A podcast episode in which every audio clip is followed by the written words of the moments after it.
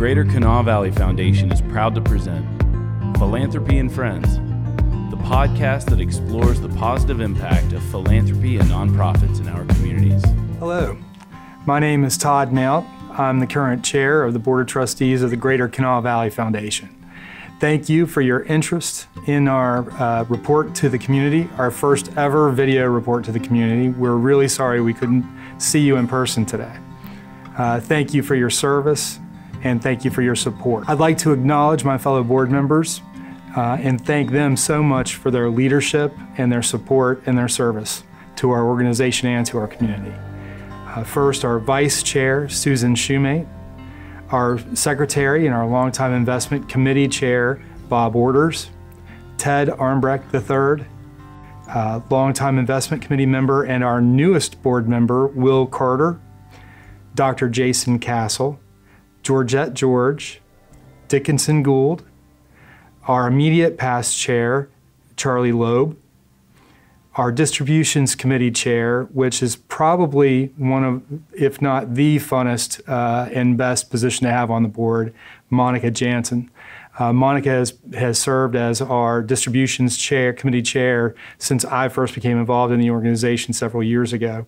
And she'll be rolling off the board at the end of the year. And Monica, we're going to very much miss you. Um, Sean Mayberry, Deborah Sullivan, Sandy Thomas. Also, uh, during 2019, one of our great board members moved back to New Orleans, where she's from. And we just want to say we appreciate how much energy and thoughtfulness Dr. Michelle Easton brought to her service as a board member, as well as her service as program chair. Michelle, we miss you. And anytime you want to come back, we'd be glad to have you. Please keep in touch. We also lost one of our great friends and leaders, um, Nell Chilton. Nell had a long time involvement not only in, in this great community, but in this organization. Uh, she was a long-time committee member, a long-time board member. She uh, served as president or chair, excuse me, of the board. Um, her contributions of time and thoughtfulness and generosity uh, are, are too much to count among so many things she accomplished for our organization is that she presided over our transition to a new model of grant making. And she did that through the use of community meetings, board member retreats, uh, a community foundation consultant, and a lot, lot, lot of elbow grease talking community building and, and energy. Um, so, our current Constitution, the way that we do things, uh, is owed in large part to Nell's leadership, as well as the leadership of the remaining board members uh, at that time. So, uh, her impact on our organization and on our community as a whole will be felt for years to come. Uh, her intellect was rivaled only by her empathy. She was as effective at long term, high level planning as she was at hands on, one on one interaction. Uh, she was a lion and she was a mama bear. And Nell, we miss you and we love you and we thank you. Two of the biggest changes that we've worked on in t- 2019 and are following up on now uh, are our trust conversion process. I spoke about that a little bit last year, and I'll try not to bore you too much with it, but I'm going to explain uh, what's happened, as well as our new physical space. So, in relation to the trust conversion process, the Greater Kanawha Valley Foundation was formed in the 1960s as a community foundation. As the law relating to such charitable organizations changed over time, a second organization was created in the 1980s called TGKVF Inc. The difference was it was a corporation that could hold money on its own as opposed to a community foundation whose money was kept in trust and serviced by financial institutions.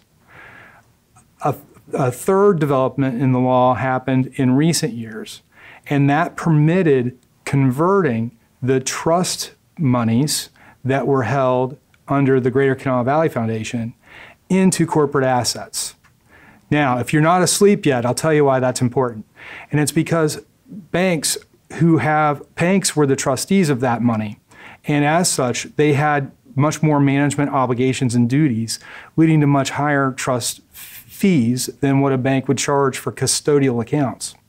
So the opportunity to convert the, the initial foundation trust funds into corporate funds uh, is something that will free up a lot of money through savings from uh, bank management fees. And when I say a lot, I mean a lot. And uh, so I'd like to really compliment our investment committee on this and our attorneys at Bowles Rice, Melody Simpson and her team. They did phenomenal work. And particularly, Bob Orders did a lot of the heavy oaring on this. But our uh, investment consultant has informed us that that change will result in a savings of $350,000 approximately in fees in one year. And that will continue every year going forward. So that's the kind of impact that has.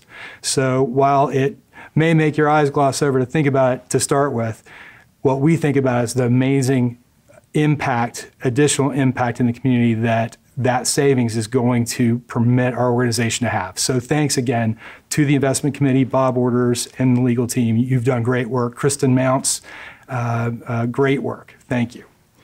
The other uh, uh development of 2019 is after a long and exhaustive search of appropriate space to move the foundation's physical uh, location, we have uh, entered into a long term lease with the DuPont Hotel LLC. Uh, the DuPont Ho- Hotel LLC is redeveloping the space at 170 Summer Street, and most of you will know that as the old B&B Loans building. Um, so uh, now we're into 2020, and mainly we're talking about 2019. But I can say right now, even under the circumstances of the pandemic, construction is moving along on an appropriate and rapid pace. And what I hope is next year when Susan Shumate is here giving this address, she will be able to report to you uh, uh, that we've moved successfully into our new space, that everything went well, and uh, invite you to come by and see us. So thank you, all of you, once again, for, for your time, for your support, for your commitment, not only to our organization, but to all the work that goes into making this community a great one to live in. Thank you.